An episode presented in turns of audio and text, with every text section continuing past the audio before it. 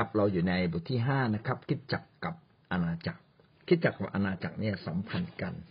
นะครับ เพราะว่าคิดจักนั้นเป็นส่วนหนึ่งของอาณาจักรของพระเจ้านั่นเองนะครับ ประการที่สองเราได้พูดถึงนั่นคือประการที่หนึ่งประการที่สองเราได้พูดถึงคิดจักจะสำแดงอาณาจักรของพระเจ้าในแผ่นดินโลกนี้และเมื่อวานนี้เราก็ได้พูดไว้ว่า คิดจักจะสำแดงการปกครองของอาณาจักร เมื่อเราอยู่ในคริสตจักรพี่น้องต้องอยู่ภายใต้การปกครองของพระเจ้านะครับ โดยที่ต้องมีพระเยซูคริสต์นั้นทรงเป็นศีรษะ ก็คือทรงเป็นผู้บัญชาการทรงเป็นหัวหน้าใหญ่ เหนือคริสตจักรของพระองค์ เราจึงไม่เพียงแต่มี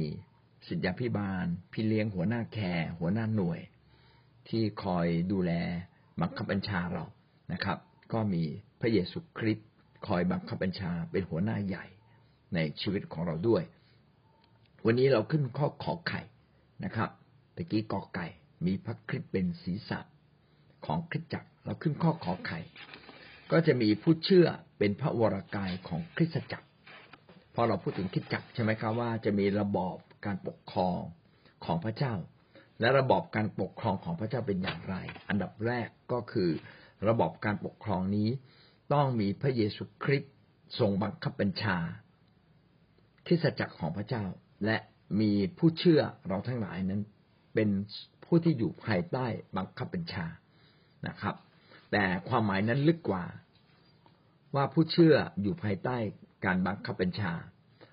พระคัมภีร์ได้เขียนว่าเป็นพระวรากาย คือเป็นเหมือนกับการบัญชาการที่มันต่อติดเป็นร่างกายเดียวกัน ถ้าถ้าจะเปรียบก็เปรียบเหมือนอย่างนี้ว่าสมองเมื่อสั่งร่างกาย ร่างกายก็ต้องทำตาม ถูกไหมครับ เมื่อสมองสั่งมือสั่งเท้า สั่งหน้าตา หน้าตาก็ต้องบับจำคำสั่งของสมอง อันนี้ก็เป็นเรื่องปกติของมนุษย์ การที่เรามาเป็นส่วนหนึ่งในคริสตจักรของพระเจ้า เราเป็นเหมือนกับร่างกายของพระเยซูเลยทีเดียว โดยที่มีพระเยซูคริสต์ ทรงเป็นศีรษะผู้บัญชาการ เป็นกองประชาการใหญ่ในชุดของเรา ดังนั้นทุกคนจึงต้องขึ้นต่อ แล้วก็เชื่อฟังพระเยซูคริสต์ผู้ทรงเป็นเจ้านายใหญ่ เป็นหัวหน้าใหญ่ที่สุดในคริสตจักรและเราทั้งหลายเนี่ย ต่อติดกับพระองค์เป็นเหมือนร่างกายเดียวกัน ยอมเชื่อฟังพระองค์เป็นร่างกายเดียวกันงั้นหลักในเรื่องนี้ก็คือว่าการปกครองของพระเยซูคริสต์ ในคริสตจักร ก็คือพระเยซูคริสต์นั้นทรงเป็นผู้บัญชาการสูงสุดนะครับ อย่างที่เราได้เรียนเมื่อวานนี้นะครับ และวันนี้เราก็จะมาเข้าใจอีกเรื่องหนึ่งก็คือว่าเราในฐานะผู้เชื่อ เราต้องยอมให้พระเจ้าปกครองโดยการให้ปกครองขนาดเหมือนกับอะไรเหมือนกับว่าเราเป็นส่วนหนึ่งในกายของพระเยซู เมื่อพระเยซูสั่ง เราต้องทำตามนะครับ เมื่อพระเยซูทรงเป็นศีรษะ และพระองค์ก็มีร่างกายถูกไหมครับ ร่างกายนี้ก็ต้องทำตามในสิ่งที่พระเจ้าพอพระทัยและพระเจ้าประสงค์ ก็เปรียบเหมือนกับคนนะครับ ศีรษะของคนเมื่อสั่งร่างกาย ร่างกายก็ต้องทำตามการตัดสินใจของสมองหรือของศีรษะนั้นๆ ผู้เชื่อจึงจำเป็นอย่างยิ่ง ที่จะต้องเชื่อฟังพระเยซูคริสต์และทำตามน้าพระทัยถ้าเราไม่เชื่อฟังและไม่ทำตามน้าพระทัยเราก็ไม่ใช่พระวรากายของพระเยซูสิครับเนาะสมองจะสั่งร่างกายของคนอื่นนี่ไม่ได้ สั่งได้แต่ร่างกายของเราเอง ถ้าร่างกายของเราไม่ยอมให้สมองสั่ง ร่างกายนั้นก็ต้องเป็นร่างกายที่พิการหรือตายไปแล้วนะเช่นแขนขาดไปแล้ว แขนขาดตกที่ถนนเนี่ย เราสมองไปสั่งมันไม่ได้นะครับ วันนี้เราต้องมาดูว่าเราเนี่ยเป็นส่วนหนึ่งในร่างกายของพระเยซูคริสต์หรือไม่ ถ้าเราเป็นส่วนหนึ่งในร่างกายของพระเยซูคริสต์เราก็ต้องยินดีเชื่อฟัง เหมือนกับอวัยวะต่างๆ ที่ยินดีเชื่อฟังสมองนะครับ จะเป็นเอกเทศออกจากสมองเนี่ยไม่ได้นะครับ ต้องเชื่อมต่อกัน อันนี้คือระบบการระบบการปกครองของพระเจ้านะพระคัมภีร์ก็ได้ยืนยันในเรื่องนี้นะครับ ต้องเชื่อฟัง ถ้าเราเชื่อฟังพระเยซูก็ต้องเชื่อฟังหลักคำสอนของพระองค์ โรมบทที่หกข้อสิบเจ็ดถึงข้อสิบแปดได้เขียนไว้แต่จงขอบพระคุณพระเจ้า เพราะว่าเมื่อก่อนท่านเป็นทาสของบาป แต่บัดนี้ท่านมีใจเชื่อฟังหลักคำสอน ซึ่งทรงให้ครอบครองท่าน เมื่อท่านพ้นจากบาปแล้ว ท่านก็จะได้เป็นทาสของความชอบธรรมพระคัมภีร์ในโรมบทที่หกก็ได้พูดถึง ว่าชีวิตของเราเนี่ย เปรียบเหมือนอะไรนะครับ ชีวิตของเราเนี่ยก็เปรียบเหมือน แต่ก่อนเนี่ยเราเป็นทาสของบาปไม่ใช่เปรียบเหมือนเราจริงๆเป็นเรื่องจริงนะครับ ในเรื่องจริงก็คือเราอะเป็นทาสของบาปและวันนี้เราเชื่อพระเยซู และเราก็ทำตามหลักคำสอนของพระเจ้า ซึ่งครอบครองท่านเห็นไหมครับว่า ไม่ใช่หลักคำสอนที่เป็นบทบัญญัติที่เราต้องไปพยายามทำตาม แต่เป็นหลักคำสอนที่มีฤทธิ์อำนาจครอบครองเรา ผ่านพระวิญญาณบริสุทธิ์ ผ่านการที่เรายินดีเชื่อฟังนะครับ ที่เราเรียนรู้ก่อนหน้านี้บอกว่าให้พระเยซูคริสต์ทรงเป็นศีรษะ ถ้าเรายอมให้พระเยซูคริสต์ทรงเป็นศีรษะ แสดงว่าหลักคำสอนของพระเจ้าต้องมีอำนาจเหนือเรา ครอบครองเรา จนกระทั่งเราเนี่ยยินดีทำตามอย่างง่ายๆนะครับ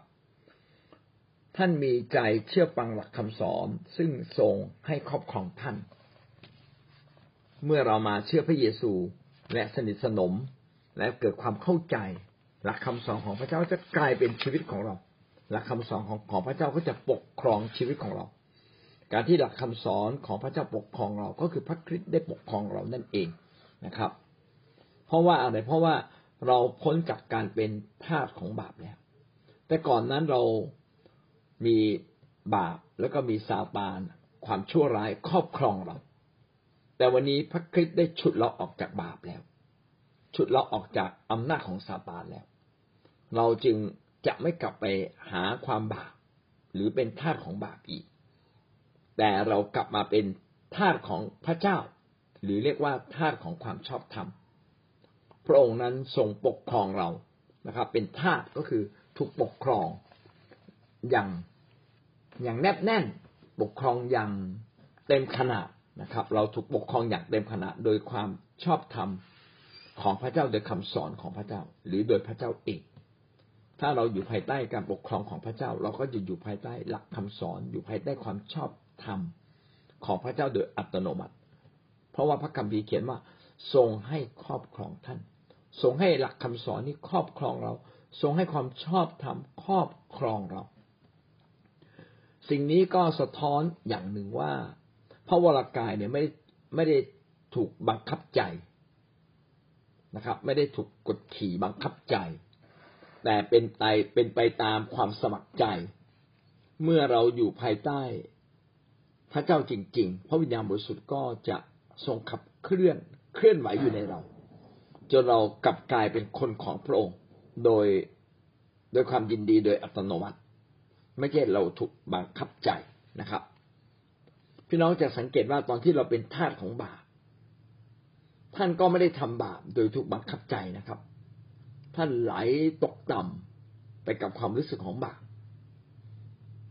ถูกไหมครับ มนุษย์จึงแอบทำบาปจึงชอบทำบาปนักหนา ในทางแบบเดียวกัน เมื่อเรามาอยู่กับพระเยซูคริสต์พระเยซูคริสต์ก็จะต้องมีอำนาจครอบครองเรา และเราทำตามความชอบทำทำตามทำตามหลักการของพระเจ้า โดยความรู้สึกว่าไม่ได้ถูกบังคับ เราโน้มเอียงที่อยากจะเชื่อฟังคำของพระเจ้า โน้มเอียงที่จะดำเนินชีวิตอยู่ในความชอบธรรมถ้าเราไม่มีความโน้มเอียงแบบนี้ เราก็ฝืนตัวเองนะครับหลายคนไม่เข้าใจในการเดินกับพระเจ้าก็ฝืนตัวเองเราแสดงว่าลึกๆเรายังไม่ได้เข้าใจเรื่องหลักการของพระเจ้า ลึกๆเราไม่ได้ต้องการทำตามพระเจ้าก็แสดงว่าเราไม่ได้ยอมให้พระเจ้าปกครองชีวิตของเราอย่างแท้จริง เราต้องยอมให้พระเจ้ามาปกครองชีวิตของเราอย่างแท้จริง ถ้าพระเจ้าปกครองชีวิตเราอย่างแท้จริงนะครับ ก็แสดงว่าเราเป็นส่วนหนึ่งในในกายของพระเยซู เราเป็นส่วนหนึ่งในในพระเยซูเลยทีเดียวสองโครินโตบทที่เก้าข้อสิบสามก็ได้พูดถึงอีกความหมายหนึ่ง ของการที่เราเป็นพระวรากายไม่เพียงแต่เราเชื่อฟังคำสอนโดยความยินดี โดยโน้มเอียงที่อยากจะเชื่อฟัง เราจะอยู่ภายใต้อำนาจของข่าวประเสริฐครับ อ่านให้ฟังก่อนแล้วค่อยอธิบายนะครับโรมบทที่อ่าโทษทีสองโครินโตบทที่เก้าข้อสิบสามสองโครินโตบทที่เก้าข้อสิบสามเนื่องจากผลแห่งการปฏิบัตินั้น เขาจึงสารเสริญพระเจ้า โดยเหตุที่ท่านทั้งหลายยอมฟัง และตั้งใจอยู่ในอำนาจข่าวประเสริฐของพระคริสต์ เพราะเขตท่านได้แจกใจแก่เขา และแก่คนทั้งหลายด้วยใจกว้างขวางเมื่อเราอยู่ใต้อำนาจแห่งข่าวประเสริฐนะครับ โดยเหตุที่ท่านทั้งหลายยอมฟังและอยู่ใต้อำนาจแห่งข่าวประเสริฐ เมื่อท่านมาเป็นคริสเตียน ท่านจะมีใจแห่งการเชื่อฟัง และก็ตั้งใจที่จะยอมให้ข่าวประเสริฐนั้นมีอำนาจเหนือท่าน ข่าวประเสริฐก็คือข่าวดี ที่ว่าพระเยซูคริสต์ทรงเป็นพระเจ้าและมาไถ่บาปเราแล้วนะครับเป็นข่าวดีที่สุด เพราะโลกนี้ไม่มีใครไม่มีผู้ใด ไม่มีอำนาจใด ที่จะปลดปล่อยให้ท่านหลุดออกจากบาปและหลุดออกจากผลของบาป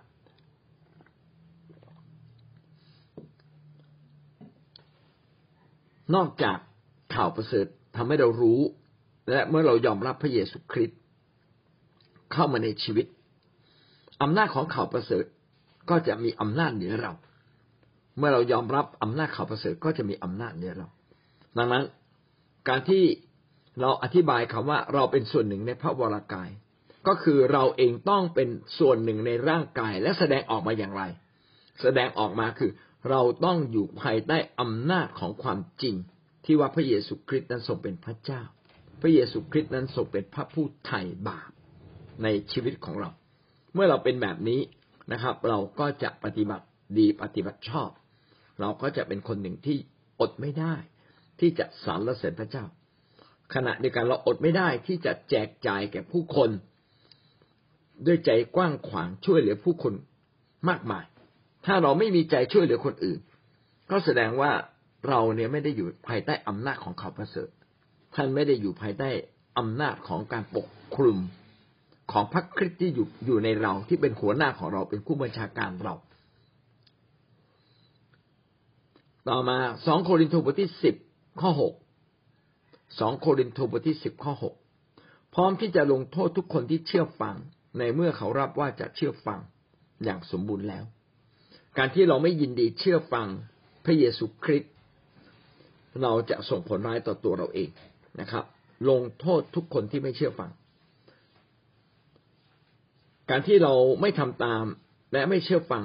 หลักคำสอนหรือเชื่อฟังข่าวประเสริฐของพระเจ้า พี่น้องเป็นการทำร้ายตัวเอง เพราะมันเป็นความจริง เหมือนกับพระเยซูพระเจ้าก็เตือนเรา บอกว่าอย่าขโมย แต่เรายังฝืนขโมยอีก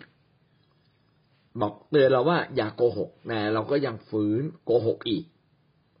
ทั้งทั้งที่เราเป็นคนของพระเจ้าแล้ว ท่านมาเป็นพระวรากายคือมาเป็นร่างกายของพระคริสต์แล้ว เป็นส่วนหนึ่งของพระคริสต์แล้ว และยังขโมยยังโกหก ยังทำในสิ่งที่ผิดผิดสิ่งที่เราทำนี่แหละครับ จะส่งผลร้ายต่อตัวเราเอง แม้ว่าเรารับการปกคลุมจากพระเจ้าโดยฤทธิอำนาจของพระองค์ และขณะเดียวกันเราก็มีใจอยากจะเชื่อฟังคำสอน มีใจอยากจะอยู่ภายใต้อำนาจของพระเจ้า แต่อีกใจหนึ่ง เราก็ยังพยายามจะออกนอกทางของพระเจ้าไป ไม่อยากเชื่อฟัง เมื่อเราไม่อยากเชื่อฟังแบบนี้ ก็เท่ากับเรากำลังเลือกผลร้ายต่อชีวิตของเราเองนะครับ ในเมื่อท่านยอมรับว่าท่านจะเชื่อฟังอย่างสมบูรณ์ การเชื่อฟังเราเป็นการเชื่อฟังอย่างสมบูรณ์ เพราะเป็นพระวรากายของพระเจ้าแล้ว เราเป็นส่วนหนึ่งในร่างกายของพระเจ้า พระเจ้าต้องสั่งเราได้ พระเจ้าต้องบังคับบัญชาเราได้ การที่เราถูกบังคับบัญชาอย่างสมบูรณ์ เราก็เชื่อฟังอย่างสมบูรณ์ แต่เรื่องนี้เป็นเรื่องการที่มันไม่ใช่ฤทธิอำนาจของพระเจ้าฝ่ายเดียว ที่จะปกคลุมเราแต่มันขึ้นกับว่าเรายอมไม่ยอม ถ้าเราไม่ยอมนะครับ เราก็เป็นเหมือนเซลล์มะเร็งในร่างกาย ที่ไม่ยอมถูกร่างกายบังคับบัญชา เราก็จะเป็นเหมือนมือและแขนที่มันเป็นง่อยไปชั่วขณะหนึ่ง หรือชาไปชั่วขณะหนึ่ง ก็เท่ากับเราไม่ยอมเป็นร่างกายของพระเยซูคริสต์ให้พระเยซูคริสต์บังคับบัญชา หลังจากที่ผมอ่านตรงนี้แล้วผมก็เขียนรูปรูปหนึ่งขึ้นมา ว่าศีรษะเนี่ยคือพระเยซูผมก็วาดเป็นรูปว่าเหมือนตุ๊กตา ในตัวตุ๊กตากลมๆศีรษะกลมๆเนี่ยมีพระเยซูคริสต์เป็นคู่บังคับบัญชา และเราก็มีแขนมีขา มีร่างกาย แขนขาและร่างกายทั้งสิ้นต้องเป็นของพระเยซู เกี่ยวเนื่องกับพระเยซู จะไม่เกี่ยวเนื่องจะไม่เชื่อฟัง จะไม่อยู่ภายใต้อำนาจพระเยซูไม่ได้ ถ้าเราไม่อยู่ภายใต้อำนาจการเชื่อฟังหรือการบังคับบัญชาของพระเยซู ก็จะส่งผลร้ายต่อตัวเราเอง ถ้าเราจะเชื่อฟังก็ต้องเป็นการเชื่อฟังอย่างสมบูรณ์ เพราะว่าเราเป็นร่างกายเดียวกันกับศีรษะของพระเยซูคริสต์โคโลสีบทที่หนึ่งข้อเก้าถึงข้อสิบ การที่เราจะเชื่อฟังอย่างสมบูรณ์ก็ขึ้นกับว่าเรามีความรอบรู้อย่างแท้จริงหรือไม่ ถ้าเรามีความรอบรู้ตัวตนคนเก่า ก็จะต้องเปลี่ยนไป ถูกปรับตัวเป็นตัวตนคนใหม่ ของพระเยซูคริสต์เหมือนกับว่าเราเคยเป็นแขนของอีกคนหนึ่งแล้ววันนี้เขาผ่าตัดเอาแขนของอีกคนหนึ่งมาใส่แขนเรา มันก็ต้องเกิดการต่อสู้ระยะหนึ่งจนกว่าแขนนั้นจะยอม นะครับเขาต้องทำยังไงเขาก็ต้องเลือกเอายีนเอากรุ๊ปกรุ๊ปเลือดของไอ้แขนของคนคนเก่านะครับให้มันตรงกับยีน แล้วก็กรุ๊ปเลือดของคนใหม่ ถ้าเป็นแบบนี้ก็จะไม่มีการต่อต้านเวลาเขาผ่าหัวใจเขาก็ทำแบบนี้เขาต้องเลือกคนที่อยู่ในกรุ๊ปเดียวกันนะครับเลือดกรุ๊ปเดียวกัน แล้วจึงเอาหัวใจของคนเลือดกรุ๊ปเดียวกัน อาจจะมีอย่างอื่นอีก ไม่ให้มาขัดแย้งกับไอ้คนใหม่ที่เขาจะใส่เข้าไป เราทั้งหลายก็เป็นแบบเนี้ยนะครับ เราเองถูกเลือกและข้างในเราต้องเปลี่ยน ถ้าจิตใจข้างในเราไม่เปลี่ยน ให้เป็นเหมือนกับ หรือให้เข้ากับพระเยซูคริสต์พี่น้องจะอยู่กับพระเยซูคริสต์ไม่ได้นาน ก็จะต้องหลุดออกไป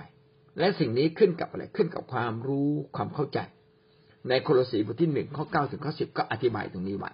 นะว่า เราจะเปลี่ยนใหม่เมื่อเรามีความรู้ความเข้าใจ ในพระเจ้าเพิ่มขึ้น ข้อเก้าเขียนดังนี้ว่า เพราะเขตนี้นับตั้งแต่เราได้ยิน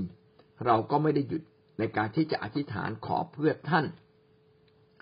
ให้ท่านเพียบพร้อมด้วยความรู้ถึงพระทัยของพระองค์ในสัพพปัญญา และในความเข้าใจใฝ่วิญญาณมีสามอย่างในที่นี้อาจารย์เปาโลบอกว่าไม่เพียงแต่เราจะต้องพยายามเรียนรู้ อาจารย์เปาโลก็อธิษฐานเผื่อเรา อะไรที่เรายังทำไม่ได้คำอธิษฐานจะช่วยเรา เมื่อเราขอตอบพระเจ้าพระเจ้าก็จะออกฤทธิ์ตามคำอธิษฐานของเรา อาจารย์เปโลจึงเขียนว่าข้าพเจ้าไม่ได้หยุดที่จะอธิษฐานขอเพื่อท่าน ขอให้บรรดาผู้เชื่อทุกคน เพียบพร้อมด้วยความรู้ มีความรู้ตามน้ำพระทัยของพระเจ้ารู้จักว่าจิตใจของพระเจ้าเป็นอย่างไร น้ำใจของพระเจ้าเป็นอย่างไรนะครับ ให้รู้ในปัญญาทุกอย่างความรู้ทุกอย่างของพระเจ้า ให้มีความเข้าใจฝ่ายวิญญาณไม่ใช่เพียงแค่เข้าใจฝ่ายโลกนะครับ เวลาเราอธิษฐานเผื่อคน บางทีเราก็ขอให้เขารวย ขอให้เขาปลอดภัย ขอให้เขามีสุขภาพดี อันนี้นก็เป็นเรื่องดีแต่สิ่งที่ลึกซึ้งกว่านั้น คือขอให้เขามีความรู้ มีปัญญาแห่งความรู้ ที่จะเข้าใจ เกี่ยวกับพระเจ้า เกี่ยวกับจิตใจของพระเจ้าว่า จิตใจของพระเจ้าเป็นอย่างไร เพราะว่าจิตใจของพระเจ้ากำลังสวมเข้ามาอยู่ในชีวิตของเรา และเราถ้าเรายินยอมใจของพระเจ้าก็จะเปลี่ยนเป็นใจเรานะครับ ปัญญาต่างๆ ความรู้ในพระเจ้าเป็นความรู้อันบริบูรณ์ที่สุด เมื่อท่านใกล้ชิดกับพระองค์ ความรู้ของพระเจ้าก็จะปรากฏขึ้นในตัวเรา แสดงว่า ตัวตนคนเก่าของเราต้องเปลี่ยนแปลง ถ้าเรายังมีตัวเก่าที่เย่อหยิ่ง ตัวเก่าที่เอาแต่ใจตัวเอง ทุกคนมีนะครับ ผมเองก็มี แต่เราต้องต่อสู้กับตัวเก่าของเรา และนำตัวเก่าของเราเนี่ย ไปตึงไว้ที่กางเขนคือให้เป็นเหมือนกับว่าให้มันตายไป แล้วสิ่งใหม่ของพระเจ้าจึงจะเกิดขึ้นในตัวเรา ก็คือเราจะเข้าใจน้ำพระทัยของพระเจ้า คือรู้ถึงจิตใจและความปรารถนาของพระองค์ เราจึงจะมีปัญญาต่างๆ จากพระเจ้าเข้ามาสู่ชีวิตของเรา เราจึงจะมีความเข้าใจฝ่ายวิญญาณ ความเข้าใจฝ่ายวิญญาณนี่ก็กว้างมากนะครับ ว่าพระวิญญาณบริสุทธิ์เนี่ยทรงขับเคลื่อนอยู่เหนือเรา เรื่องของโลกนี้เป็นเรื่องชั่วคราว แต่เรื่องฝ่ายวิญญาณเป็นเรื่องนิรันดร์การ อันนี้เป็นเรื่องความเข้าใจฝ่ายวิญญาณ ถ้าเรามีชีวิตฝ่ายวิญญาณ เราก็จะมีความเข้าใจฝ่ายวิญญาณ ชีวิตฝ่ายวิญญาณก็คือการเรียนรู้พระวจนะพระเจ้า การอธิษฐานการนมัสการ การรับใช้พระเจ้านะครับอันนี้คือความเข้าใจฝ่ายวิญญาณ หลายคนก็มาเชื่อในพระเจ้า แต่ไม่มีความเข้าใจในสิ่งเหล่านี้เลยว่า เรื่องฝ่ายวิญญาณสำคัญกว่าเรื่องฝ่ายโลก เราจึงให้น้ำหนักกับฝ่ายโลกอย่างเดียวเลย โอ้จะอดตายแล้วนะครับ อันนี้ก็บางคนก็เป็นเรื่องจริง ถ้าท่านไม่บริหารการเงิน ท่านวันหนึ่งท่านก็จะอด ท่านก็จะลำบาก ท่านก็ต้องมีความเข้าใจเขาเรียกว่าสัพพปัญญาใช่ไหมพระคัมภีร์บอกว่าต้องสัพพปัญญาทุกเรื่องนะบางคนก็บอกโอ้เจ็บแบบนี้ป่วยแบบนี้จะไปรับใช้ได้อย่างไร แล้วทำไมเจ็บมันป่วยล่ะนะส่วนหนึ่งก็เกิดจากอายุใช่ไหมส่วนหนึ่งเกิดจากอุบัติเหตุ อีกส่วนหนึ่งเกิดจากปัญญา เราก็ต้องมีความเข้าใจ ปัญญาทั้งสิ้นอยู่ในพระเจ้า เห็นไหมว่าคริสเตียนจึงต้องเป็นคนที่รักการเรียนรู้นะครับ รักการเรียนรู้ อาจารย์เปาโลจึงอธิษฐานเผื่อท่านว่า ขอให้ท่านเรียนรู้เถิดถอให้ท่านเรียนรู้เพิ่มขึ้นถอให้ท่านมีปัญญา ความเข้าใจมาก ให้มีความเข้าใจในเรื่องของอจิตใจและความปรารถนาของพระเจ้าที่อยากให้ท่านเป็น อยากให้ท่านทำขอให้ท่านเป็นคนใฝ่วิญญาณ เมื่อท่านเป็นแบบนี้แล้วนะครับ มีความเพียบพร้อมในความรู้จะเกิดอะไรขึ้น ท่านก็จะประพฤติอย่างที่สมควรต่อองค์พระผู้เป็นเจ้า ถ้าเราเป็นคนที่มีความรู้ความเข้าใจแบบนี้ มีปัญญาแบบนี้เข้าใจน้ำพระทัยของพระเจ้าว่าเป็นแบบนี้แล้ว ท่านก็จะทำตัวถูกไงครับ เราก็จะทำตัวถูกต้องและทำตัวอย่างเหมาะสมสมควรต่อพระเจ้าไม่แค่สมไม่ใช่สมควรต่อเขาประเสริฐ ไม่ใช่สมควรต่อ บทบัญญัติ แต่สมควรต่อพระเจ้าทีเดียว คือเราจะประพฤติอย่างถูกต้องคู่ควรกับการที่เราอยู่ในพระเจ้าเราเป็นส่วนหนึ่งในพระวรากายของพระเจ้า และทำตนให้เป็นที่ชอบพระทัยพระองค์ให้เกิดผลในการดีทุกอย่างและเจริญขึ้นในความรู้ถึงพระเจ้า ถ้าเราได้ใกล้ชิดกับพระองค์ ถ้าเราได้มีความรู้เพิ่มขึ้น กับพระองค์ ก็จะเกิดผลดีต่อชีวิตของของเราสามอย่าง คือเราจะเป็นที่พอใจของพระเจ้า ชอบพระทัยคือเป็นที่พอใจ วันนี้ก็ต้องมาตรวจสอบดูว่า ชีวิตเราเป็นที่พอใจของพระเจ้าไหม มีอะไรบางอย่าง ที่เราทำดีขึ้นดีขึ้นไหมต่อมาชีวิตของเราเป็นชีวิตที่เกิดผลดีหรือไม่เอออันนี้เป็นตัวพิสูจน์เรานะครับ คือหมายความว่าเราเชื่อฟัง มันก็ต้องมีผลดีแห่งการเชื่อฟังถูกไหมชีวิตเราต้องดีขึ้น ชีวิตเราต้องบริหารตัวเราเองทางการเงินทางเวลาที่ดีขึ้น บริหารทางชีวิตดีขึ้น เกิดผลดี เราต้องมีลูกแกะสิครับนะ ลูกแกะคือการเกิดผลดี เราบอกว่าเราไม่อยากดูแลคน ก็แสดงว่าเราไม่ได้เกิดผลดีในทางของพระเจ้า ในทางของพระเจ้าต้องเกิด เราต้องเลี้ยงดูแกะได้ เราต้องประกาศได้ นะครับ ถ้าไม่เป็นไม่เป็นก็ต้องฝึก ฝึกจนเป็นออกไปกับคนเป็น ดูว่าคนเป็นเขาพูดอย่างไร ก็ต้องเกิดผลดี ถ้าเรารู้น้ำน้ำพระทัยของพระเจ้าว่าพระเจ้าอยากเห็นเรารับใช้พระองค์ ในทุกเรื่องนะครับ เราก็ต้องเกิดผลดีในทุกเรื่อง และมันจะเกิดผลดีทีละเรื่องทีละเรื่อง ก็ขึ้นกับอะไรล่ะ ขึ้นกับเรายินดีอยู่ภายใต้ฤทธิอำนาจของพระวิญญาณ ขึ้นกับเรายินดีเชื่อฟัง นะมีสองอย่าง ขึ้นกับการเชื่อฟังของเรา ขึ้นกับการเรียนรู้ของเรานะครับ ขึ้นกับพระวิญญาณบริสุทธิ์ที่กระทำกิจอยู่ในเรา และจำเริญขึ้นในความรู้ถึงพระเจ้า ก็คือเราต้องรู้จักพระเจ้ามากขึ้น เมื่อเราเติบโตขึ้น เราต้องรู้จักพระเจ้ามากขึ้น ถ้าเรารู้จักพระเจ้าน้อยลง เราก็ไม่ใช่พระวรากายของพระเจ้าจริง เราไม่สามารถต่อติดกับ กองบัญชาการก็คือพระเยซูคริสต์เราต่อติดกับพระองค์ไม่ได้ เพราะใจเราเนี่ยไม่ได้เติบโตขึ้นในความเข้าใจ ในพระเจ้า ไม่เติบโตขึ้นในความรู้ในพระเจ้า แสดงว่าเราจะต้องมีเวลาส่วนตัวในการเรียนรู้เรื่องของพระเจ้า อ่านเรื่องของพระเจ้า อ่านเรื่องพระคัมภีร์อ่านเรื่อง เกี่ยวกับการอธิบายเรื่องพระคัมภีร์ มาโบสถ์นี่ต้องใจที่จะเรียนรู้พระเจ้านะครับ หลายคนมาโบสถ์นะครับ ตั้งใจเรียนรู้กับพระเจ้าก็เติบโตขึ้น เราต้องเติบโตในความรู้ในสติปัญญาของพระเจ้า และเราก็จะกลายเป็นคนหนึ่งของพระเจ้าอย่างแท้จริงคริสเตียนจึงหมั่นเรียนรู้นะครับ เมื่อมาถึงโบสถ์มาอยู่ในแคร์ก็ต้องเรียนรู้คำเทศคำสอนเรียนรู้จากคนอื่น เรียนรู้ชีวิตของคนอื่นนะครับ ไปกระทบไหลผู้นำไปกระทบไหลคนอื่น ๆ เพื่อสิ่งดีของคนอื่น จะได้เข้ามาสู่ชีวิตของเรา โคโลสีบทที่สองข้อสิบเก้านะครับ ก็พูดทำนองเดียวกัน เราจะได้ปฏิบัติตัวอย่างถูกต้องนะครับ และไม่ได้ยึดมั่นในพระองค์ ผู้ทรงเป็นศีรษะ คือคนบางคนที่ปฏิบัติตัวไม่ถูกต้อง ก็จะไม่ยอมให้พระเยซูคริสต์ทรงเป็นผู้บัญชาการในชีวิตของเขา ไม่ได้ยึดมั่นในพระองค์ ผู้ทรงเป็นศีรษะ นี่คนประเภทหนึ่งอีกประเภทหนึ่ง ศีรษะนั้นเป็นเขตให้กายทั้งหมดได้รับการบำรุงเลี้ยง ติดต่อกันด้วยข้อเอ็นต่างๆ จึงได้เจริญขึ้นตามที่พระเจ้าทรงโปรดให้เจริญขึ้น คนอีกประเภทหนึ่งถ้ายอมให้พระเยซูคริสต์ทรงเป็นศีรษะเป็นผู้บัญชาการ เราก็จะได้รับการบำรุงเลี้ยงจากพระเจ้าเบื้องบน เราจะต่อติดกับพระเจ้าด้วยเอ็นและข้อต่อต่างๆ เออ และเอ็นและข้อต่อต่างๆ นี่คือใครล่ะ ก็คือพี่เลี้ยงของเรา ก็คือหัวหน้าแขกก็คือสิทธยาพิบาล ก็คือผู้นำในลำดับต่างๆ เราจึงจะสามารถต่อติดกับพระเจ้าเบื้องบน เมื่อเราต่อติดกับพระเจ้าเบื้องบน ด้วยเอ็นและข้อต่อต่างๆนะครับ ไม่ว่าจะผ่านคนหรือผ่านตัวเราเอง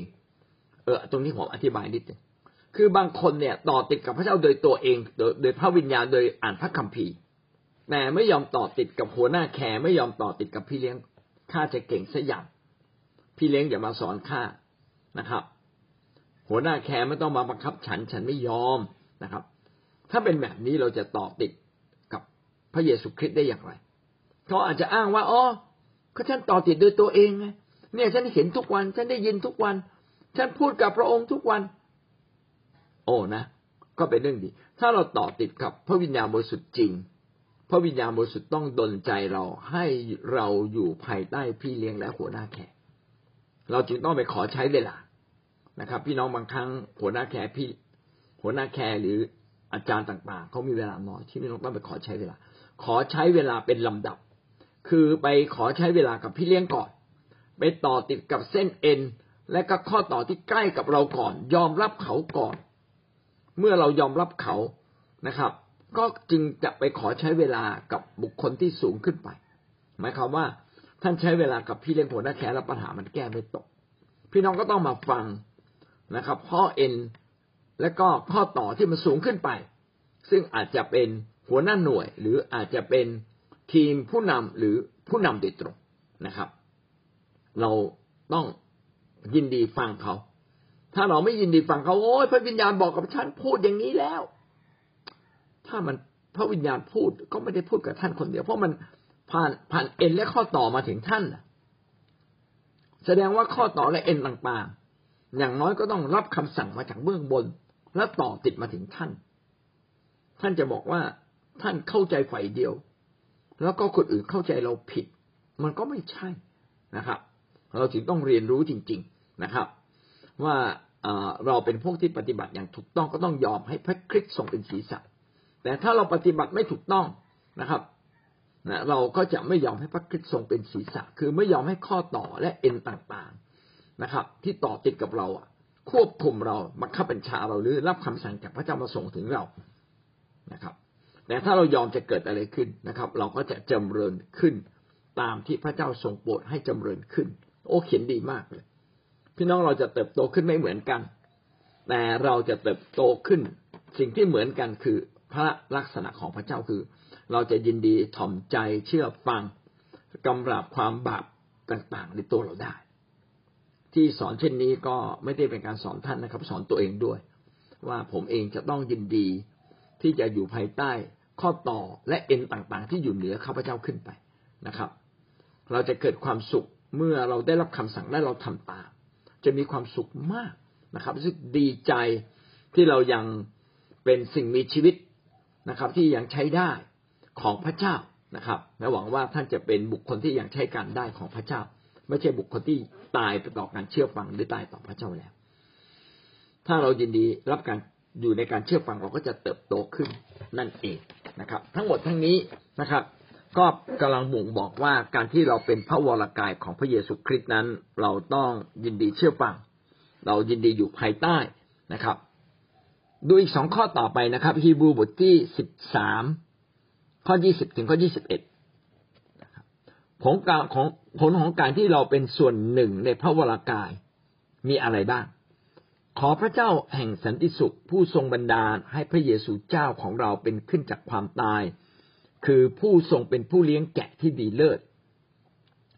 ถ้าเราเป็นส่วนหนึ่งในพระวรากาย พี่น้องจะมีพระเจ้าที่แห่งสันติสุขมาปกคุมเรา ถ้าหัวหน้าเรามีสันติสุข เราก็มีสันติสุขนะครับ และพระองค์นี้เป็นผู้ที่เลี้ยงแกะ ก็คือพระเจ้าจะทรงโปรดดูแลเรานะจะพาเราไปกินหญ้าจะพาเราไปดื่มน้ำไปกินน้ำในที่ที่มีทุ่งหญ้าเขียวสด พี่น้องทุ่งหญ้าเขียวสดอยู่ที่ไหน ก็คือคริสตจักรครับ ทุ่งหญ้าของพระเจ้าจะมีอาหารฝ่ายวิญญาณ จะมีความรักฝ่ายวิญญาณนะครับ ของพระเจ้า และเขาจะเลี้ยงดูแกะของพระเจ้า ตามเท่าที่แกะยินดีให้เลี้ยง พระเจ้ายินดีเลี้ยงเรา ดูแลเราก็ตราบเท่าที่เรายินดีเชื่อฟัง เชื่อฟังแค่ไหน พระเจ้าก็อวยพรตามกำลังแห่งการเชื่อฟัง ถ้าเรายินดีอยู่ภายใต้คริสตจักรอยู่ภายใต้การนำของผู้นำขนาดไหน ผู้นำก็เลี้ยงดูเราได้แค่นั้นเพราะถ้าเขาเลี้ยงเราเกินขนาด เกรงว่าเราจะปฏิเสธ บางที คนที่แข็งมาก ๆ ผู้นำก็เลี้ยงไม่ถูกนะครับ คนที่ไม่ยอมเชื่อฟัง ไม่ยอมทำตามสอนเท่าไหร่ก็ไม่ฟัง ก็ไม่รู้จะดูแลเขาอย่างไรนะครับ แต่พระเจ้าทรงเป็นผู้เลี้ยงที่ดีเลิศคือหมายความว่า แม้เราไม่เชื่อฟังพระเจ้าก็ตามตามตามนะครับ และในฐานะที่เราเป็นผู้นำเป็นผู้เลี้ยง เราก็ต้องตามแกะแบบนั้น เท่าที่เขายินดีฟังเรานะครับ หาจังหวะเหมาะๆนะครับ ที่เขาจะฟังเรายี่สิบเอ็ดโดยโลหิตแห่งพันธสัญญาดิรันนั้น ทรงกระทำให้ท่านทั้งหลายมีทุกสิ่งที่ดี เพื่อจะปฏิบัติตามพระทัยพระองค์ และทรงทำงานในท่านทั้งหลาย ให้เกิดผลเป็นที่ชอบในสายพระเนตรของพระองค์ โดยพระเยซูคริสต์และขอพระสิริจงมีแด่พระองค์สืบสิบไปเป็นนิจอาเมน พูดถึงสองอย่างครับ อย่างแรกคือเมื่อเราต่อติดกับพระเยซูคริสต์นะครับ ตามพันธสัญญาของพระเจ้า คือการที่เราเข้ามาต่อติดกับพระองค์ได้ ก็เพราะว่าโลหิตพระเยซูคริสต์ได้ถ่ายบาปเรา อันนี้เป็นพันธสัญญา ซึ่งจะมีผลนิรันดร์การ และเป็นพันธสัญญาตั้งแต่ต้น ตั้งแต่อดีตจนถึงนิรันดร์ด้วยว่า โลหิตเป็นผู้ที่ไถ่บาป ความตายของผู้หนึ่งสามารถไถ่บาปเราได้ และความตายของพระคริสต์นี่แหละนะเป็นโลหิตเดียวที่สามารถไถ่บาปเราได้อย่าง แท้จริงนะครับ เมื่อเรารับการไถ่บาปโดยความตายของพระเยซูคริสต์ตามพระสัญญานิรันดร์ของพระเจ้าจะเกิดอะไรขึ้น เราก็จะกลายเป็นส่วนหนึ่ง เราจะเป็นส่วนหนึ่งในพระวรากายของพระเจ้านะครับ และพระวรากายของพระเจ้าก็จะหล่อเลี้ยงท่านไงครับทำให้ท่านมีสิ่งดีทุกสิ่ง ทรงกระทำให้ท่านทั้งหลายมีทุกสิ่งที่ดี เราจึงต้องทำตามหลักการของพระเจ้า เราจะมีทุกสิ่งที่ดี เอาในทางกลับกัน ถ้าวันนี้เรามีบางอย่างไม่ดี เกิดขึ้นในตัวเรา ก็กลับมาดูตัวเรา ว่าเรากำลังถูกทดสอบทดลองในเรื่องอะไร และเราต้องไปแก้ไขอะไรบ้าง คนที่ยินดียอมกับพระเจ้าอย่างง่ายๆนะครับ จนกลายเป็นส่วนหนึ่งในพระเจ้า พี่น้องก็จะได้สิ่งดีทุกสิ่งจริง ๆ เพราะว่านี่เป็นพระสัญญา และพระสัญญาของพระเจ้าไม่โกหกเป็นเรื่องจริงนะครับ เอาละนี่คือผลอันที่หนึ่ง ในการที่เราเป็นส่วนหนึ่งในพระวรากาย เราจะได้สิ่งดีทุกสิ่ง ดีขึ้นทุกเรื่องนะครับ เจ็บป่วยก็จะหาย ยากจนก็จะกลายเป็นมั่งมีนะครับ เมื่อเรายินดีเชื่อฟังพระเจ้าอย่างแท้จริง ประการที่สองทรงทำงานในท่านทั้งหลาย เมื่อท่านเป็นส่วนหนึ่งในพระวรากาย พระเจ้าก็จะสั่งงานเราได้ไงทำงานในใจเราได้ พระเจ้าไม่ได้เพียงแต่สั่งงานให้เราทำงานนะครับ พระเจ้ายังอยู่ในเราทำให้จิตใจเราแปรเปลี่ยน อะไรที่เราทำไม่ได้ พระเจ้าก็จะออกฤทธิ์ให้เราเกิดปัญญาไปทำได้ ให้เราเกิดกำลังไปทำได้ พระเจ้าสามารถออกฤทธิ์ในเรา ทรงทำงานในท่านทั้งหลายคือ พระเจ้าสามารถออกฤทธิ์ในเราเนี่ยหลายครั้งเรารับแต่ข้อหนึ่งแน่นะครับ เป็นคริสเตียนแบบคอน sumer คือรับบริโภคสิ่งดีจากคริสจักรจากพระเจ้าอย่างเดียว แต่เราไม่ยอมข้อสองนะครับ คือไม่ยอมให้พระเจ้าขับเคลื่อนเปลี่ยนแปลงเรา เมื่อพระเจ้าขับเคลื่อนเปลี่ยนแปลงเราจะทำอะไร พระองค์จะทำให้เราเป็นที่พอใจของพระเจ้า จะทำให้เราปฏิบัติตามพระทัยของพระเจ้าทำให้เราทำสิ่งดีเพื่อคนอื่น เอ็นดูคนอื่นดูแลคนอื่น ปฏิบัติคนอื่น ให้เรารับใช้พระเจ้าด้วยการไปประกาศด้วยการดูแลคนนะครับ พี่น้องก็ลองทำสิ่งเหล่านี้ ใครที่ไม่ทำสิ่งเหล่านี้ เท่ากับท่านไม่ยินดี ให้พระเจ้าทำกิจอยู่ภายในเรา ทรงทำงานในท่านทั้งหลายเอาละนี่คือสิ่งที่บอกเรานะครับว่า ถ้าเรายินดีเป็นส่วนหนึ่งในพระวรากายของพระเยซูคริสต์นะครับ ซึ่งเป็นการสำแดงการปกครองของพระเจ้าว่าพระเจ้าปกครองเราอย่างเต็มขนาดขึ้นกับการยินดี การยินยอมของเราหรือไม่ ถ้าเรายินดียินยอมในทุกเรื่องทีละเรื่องทีละเรื่องอย่างแท้จริงนะครับ เราก็จะเห็นว่าพระเจ้านั้นทรงประทานสิ่งดีแก่เรามากขึ้นมากขึ้นนะครับ เอาละในทางในมุมนี้พี่น้องกลับมามองตัวเราเองพี่น้องจะพบว่าชีวิตเราดีขึ้นจริงๆไหมดีขึ้นจริง ๆ ดีขึ้นทีละเรื่องทีละเรื่องอย่างช้าๆถ้าเราอยากให้ได้รับผลมาก ก็พยายามดีขึ้นอย่างแท้จริงนะครับทำตามพระองค์อย่างแท้จริง และท่านก็จะมีชีวิตที่ดีขึ้น และพระเจ้าก็จะออกฤทธิ์ทำกิจต่างๆในเรามากขึ้นมากขึ้น เป็นการถวายเกียรติแด่พระเจ้าถวายพระสิริแด่พระองค์สองยอห์นบทที่หนึ่งข้อหกนะครับ ความรักนั่นก็คือการที่เราทั้งหลายประพฤติตามพระบัญญัติของพระองค์ ตามที่ท่านทั้งหลายได้ยินดีเชื่อฟังมาตั้งแต่เริ่มแรก เพื่อท่านทั้งหลายจะประพฤติตาม อันนี้ก็พูดคำนองเดียวกัน ทำนองเดียวกันว่า เมื่อเราเป็นคนของพระเจ้าเราต้องยินดีที่จะเชื่อฟัง เมื่อเรายินดีเชื่อฟังพระเจ้าต้องยินดีทำตามบทบัญญัติของพระเจ้าด้วยความรัก ไม่ใช่ทำทำตามด้วยการรู้สึกว่าเราถูกกดขี่ข่มเหงหรือถูกบีบบังคับ แต่เป็นการทำตามเพราะเรารักพระเจ้า ทั้งหมดนี้ก็สรุปว่าการเป็นพระวรากายของพระเยซูคริสต์นั้นเป็นเรื่องสำคัญที่สะท้อนว่าเราอยู่ภายใต้การปกครองของพระเจ้า และภายใต้ระบบการปกครองของพระเจ้า จะมีอยู่ที่ไหนล่ะ มีอยู่ในคริสตจักรของพระเจ้าเท่านั้นนะครับ เมื่อเรายินดีอยู่ภายใต้การปกครองของพระเจ้านะครับ เราต้องให้พระเยซูคริสต์มาเป็นใหญ่เหนือเรา และเราต้องเป็นส่วนหนึ่งในร่างกายของพระเยซูที่บังคับบัญชาเราได้ เมื่อพระเยเมื่อเราเป็นเช่นนี้จะเกิดอะไรขึ้น เราจะยินดีเชื่อฟังหลักคำสอน เราจะยินดีอยู่ภายใต้พระเจ้า ภายใต้เขาอำนาจของเขาประเสริฐ เรายินดี นะครับ แล้วก็พร้อมที่จะเรียนรู้สัพพปัญญาทุกสิ่งนะครับ และปรับตัวทุกเรื่องนะครับ ปรับพึ่งตัวให้เหมาะสมยอมให้พระเจ้ามาเป็นมาเป็นใหญ่เหนือตัวเรานะครับ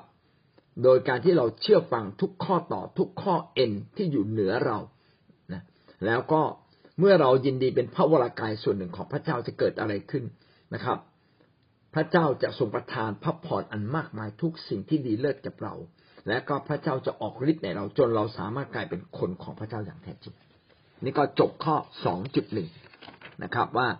พระเยซูคริสต์ทรงสำแดงการปกครองของพระองค์และเมื่อเราอยู่ในการปกครองของพระองค์ พี่น้องก็จะได้รับสิ่งดีเลิศนะครับ อย่างที่ได้กล่าวมาแล้ว และพี่น้องก็จะปฏิบัติตัวตามนั้นนะครับ อาเมนนะครับ